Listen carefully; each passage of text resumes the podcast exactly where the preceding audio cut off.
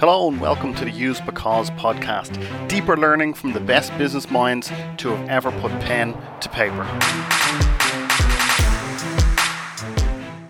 My geography teacher in school was not a particularly good geography teacher.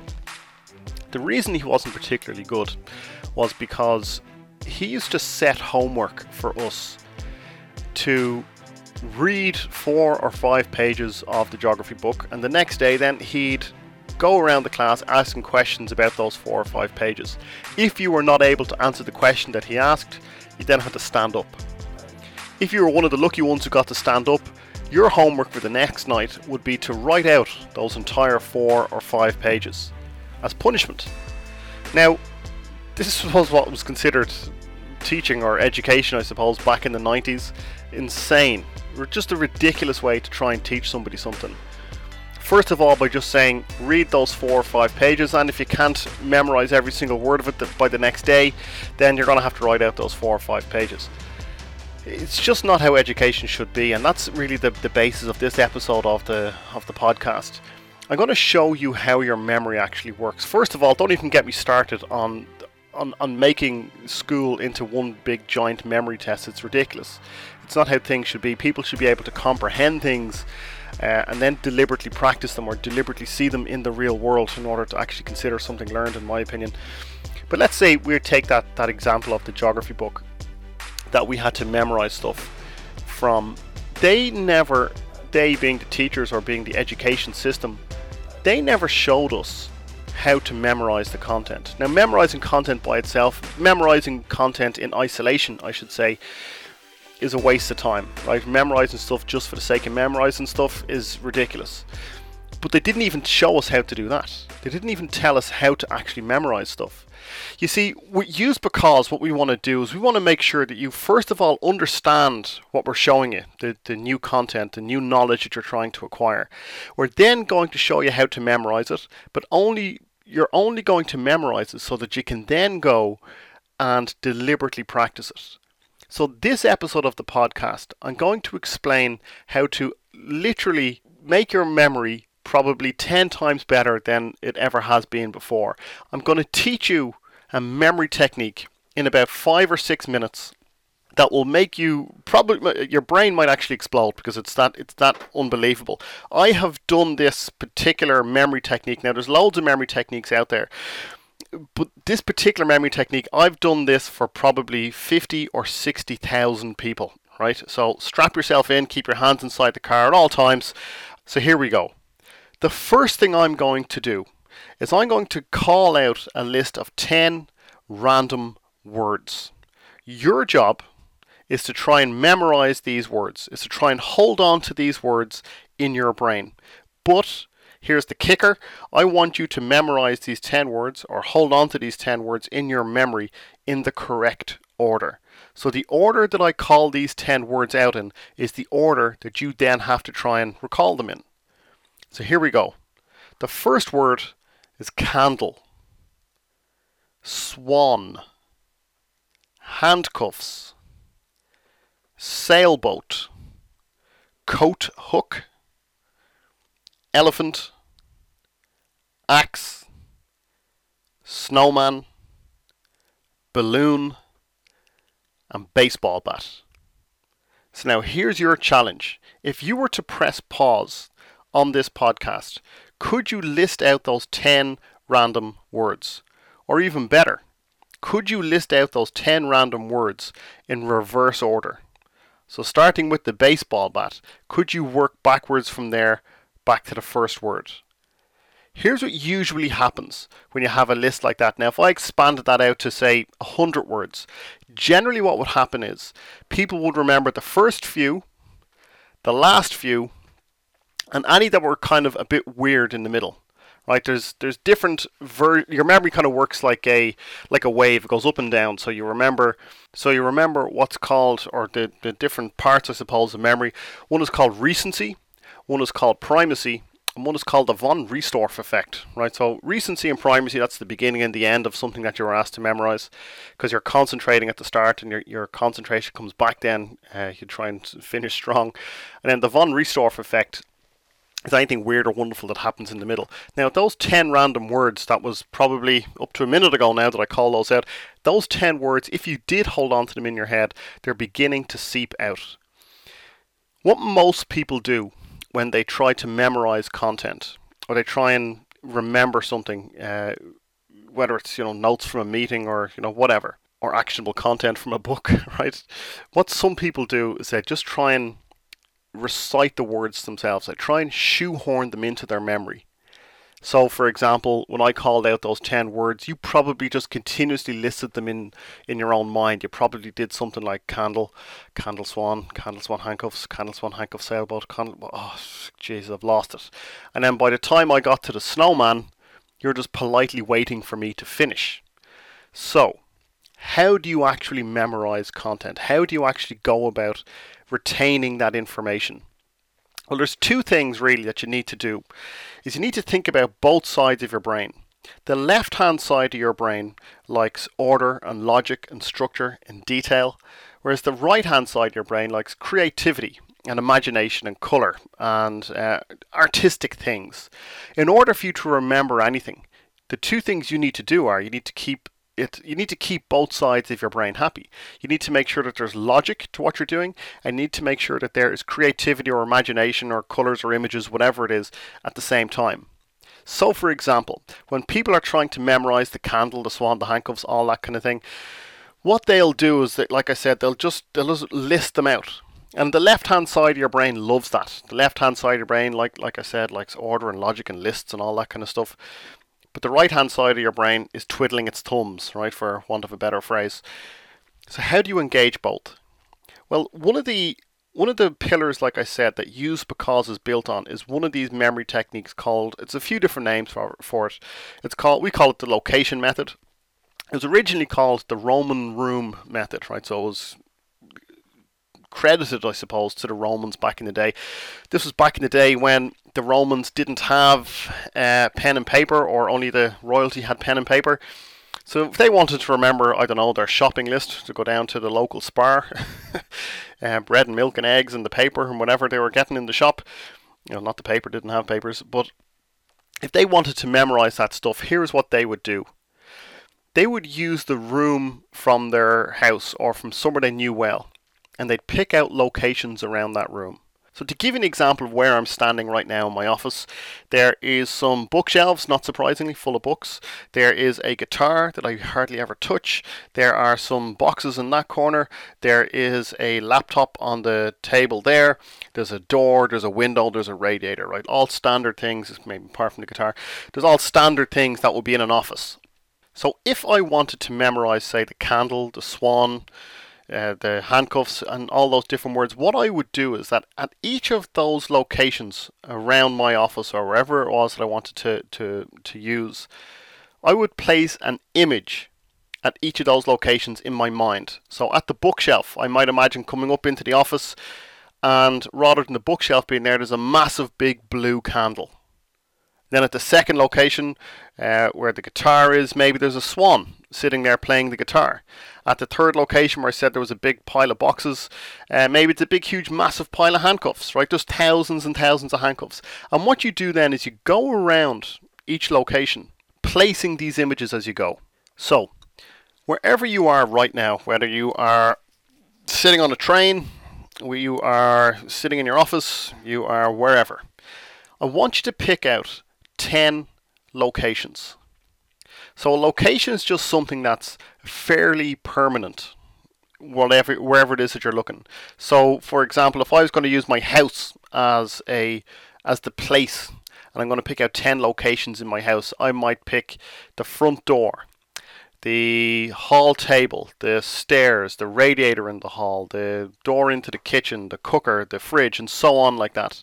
And what I'm doing is I'm logically going around somewhere that I know very well. And the reason I'm going logically around, I'm not jumping from one location to the next, is because the left hand side of my brain is going to retrace my steps in a logical manner. That keeps the left hand side of my brain happy. But the right hand side of my brain is going to be kept happy because I'm going to, at each of those locations, the front door, the hall table, the stairs, the radiator, at each of those locations, I'm going to place an image that's weird and wonderful and wacky and not just normal, but something just out of the ordinary. So let me explain how I would go about memorizing these 10 words. So let's let's just say I use my house, right? I've, started there, so I'll, I'll keep going. So I'll, first of all, what I'll do is I'll list out the 10 locations that I will use. And then I'll retrace my steps, and at each of those locations, I'll place an image of the thing that I'm trying to remember. So the 10 locations I would use, I would imagine standing outside my front door, and the front door is my first location. Now I imagine stepping in through the front door, and just to the left of the door there is a hall table with a mirror and all that kind of stuff, and the the internet internet router, that kind of thing. That's my second location. My third location then is the stairs. The fourth location is the radiator in the hall. The fifth location is the door into the kitchen. Sixth location then is the cooker. Seventh location then, let's say, is the sink. Eighth location is the fridge. The ninth location is the dining room table. And the tenth location then is the sideboard, let's say. So now let's rewind all the way back, right, to my first location at the front door. Imagine I come home from work and I am getting out of the car and I'm looking for my house keys and I look up at the front door and there's a massive big blue candle blocking the front door. And I have to kind of whoosh that out of the way and it's a bit it's not heavy but it's kind of awkward to kind of get my hands around. It's bigger than I am and I have to kind of whoosh it out of the way and kind of throw it over to the side and what the hell is that thing doing there? Then I go through the front door and at my second location there is a uh, a swan checking himself out in the mirror. Maybe he is uh, fixing his tie in the mirror and think, what the hell is there a swan doing in my house? How did that get here? At the third location then is the stairs. And at the third location there is just, like I said earlier on, just thousands of handcuffs just all lined up the stairs, all just kind of uh, glistening and sparkling in the in the light from the uh, from the hall. The fourth location then is the radiator. And maybe a massive big sailboat has crashed into the radiator and there is just broken masts and splintered wood and there's a couple of seagulls flapping around the place and there's all sorts of panic because a, a massive big sailboat has crashed into the radiator. The fifth location then is the the door into the kitchen and the door into the kitchen has uh, just a huge big coat hook nailed to it. Now somebody's put a six inch nail uh, through this coat hook right into the door. It's destroyed the door, and the coat hook is like a comedy sized coat hook. The sixth location then is the cooker, and maybe there is an elephant standing there making the dinner, right? And uh, says to me, "How's it going? What would you like for your dinner?" this is so weird. Seventh location then I think I said was the kitchen sink. At the seven locations, somebody has taken an axe and just buried it into the sink. Right, so there's a massive big split in the sink with an axe sticking out of it. The eighth location is the fridge. I go to the fridge and open the fridge, and there is a snowman inside the fridge. Uh, he's he's trying not to die because if he gets out, out of the fridge, he's going to melt in the heat. The ninth location then is the kitchen table and uh, the ninth word was balloons. So the ninth location, there are just hundreds of balloons tied to the kitchen table, all the chairs, and somebody has set up a miniature little party just to happen just at the table. And the tenth and final location is the sideboard. And at the sideboard, the tenth word was a baseball bat. And somebody has put a massive, big foam purple baseball bat just lying on the the sideboard, and it's very strange it's there. So let's rewind all the way back out to my first location and think about those 10 words. So let's think about if you can actually recall the 10 words just from me telling you that weird story. I got to the front door and there was something blocking the front door. Do you remember what it was? Huge big blue candle. I lift that out of the way and I go through the door and I look at the hall table and there was something fixing its tie at, at the hall table looking in the mirror and it was the swan. The third location then was the stairs, and there was just thousands of something glistening and shining and shimmering in the uh, the hall light, and it was uh, the handcuffs. And something then crashed into the radiator. Do you remember what it was? It was a sailboat with the broken masts and the seagulls flapping around the place. Fifth location then was the door, and somebody had used a six-inch nail to hammer something into the door. It was a massive big coat hook.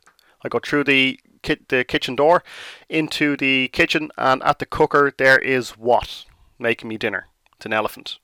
Seventh location then is the sink, and somebody has just split the sink in half with an axe. The eighth location, I opened the fridge, and what was in the fridge, trying not to die, it was, of course, a snowman.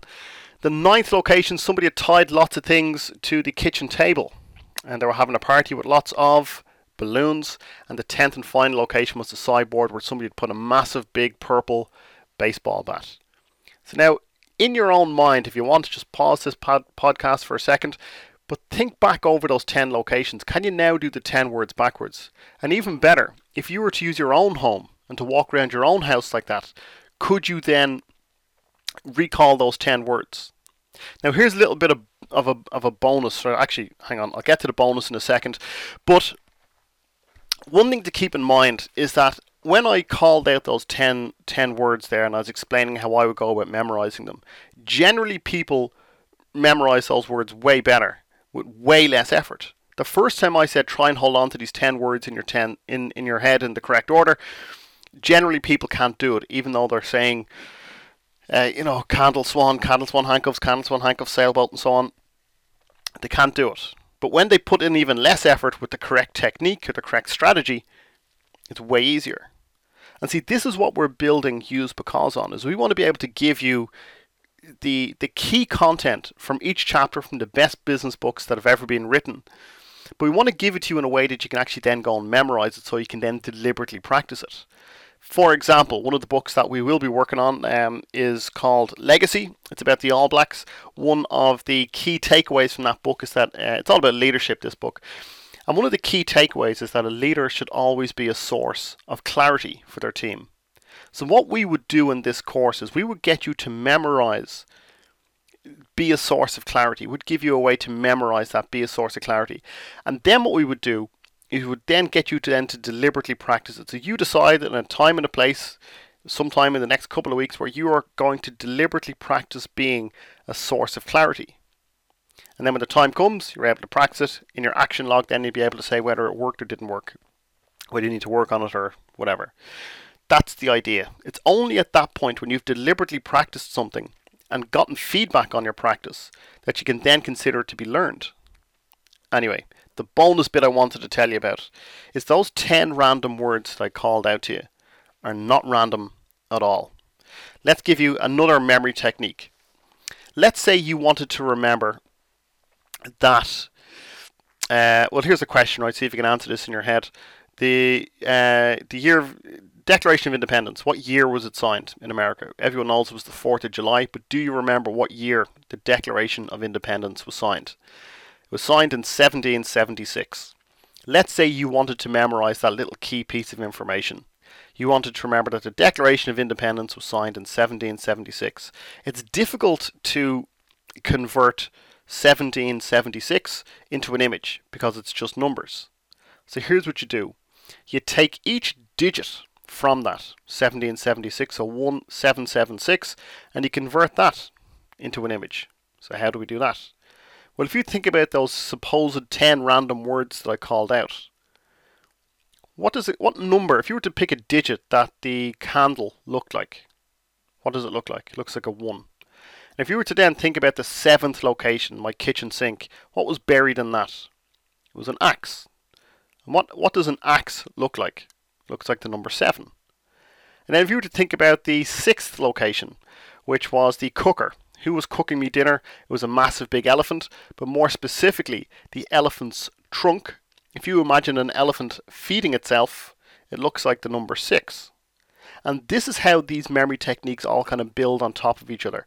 If you wanted to remember, if you wanted to memorize that the Declaration of Independence was signed in 1776, in your mind's eye, you might create an image of all the lads signing the Declaration of Independence, uh, John Hancock being the first person, I believe, to have signed it. Imagine all these people signing the Declaration of Independence. And you can kind of probably imagine uh, them all being there uh, and, and the scene. And into that scene, you place something really weird. And can you imagine what the weird things might be that you would place in there? You would place a massive big candle, two axes, and an elephant feeding himself. So that you remember the candle is one the two axes are the sevens, and the elephant feeding itself is a six. So 1776. And then what you could do is you could place that image somewhere that's very familiar to you. So it could be on your bedside locker. It could be somewhere that makes more sense. I don't know where it would be that would make more sense. But then when you want to recall at a pub quiz or something, I don't know when you would need to know this, but if you wanted to recall that the Declaration of Independence was signed in 1776, you recall that image, you see the the candle, the two axes, and an elephant feeding itself, and you translate that back into 1776. Anyway, we are uh, 20 minutes now into this uh, podcast, which is way longer than I ever planned on, on doing a podcast for. But I wanted to do something to show you how to explode your memory. Now, this is, it's not even the tip of the iceberg, what I've explained in this 20 minutes. Uh, I we haven't even got into the boat to go and look at the iceberg. Is the way I'd consider it. But I just wanted to give you an insight into how we go about building our content or how we are going about uh, getting you to memorize the content so that you're not just trying to hold on to things or you're not just taking notes or scribbling stuff into a diary and never to be looked at again. We want to make sure that the most actionable content from the greatest minds to have ever put pen to paper are not written in some diary in a drawer somewhere. We want to make sure that the information is on the tip of your tongue, that it's in your memory for when you actually need it.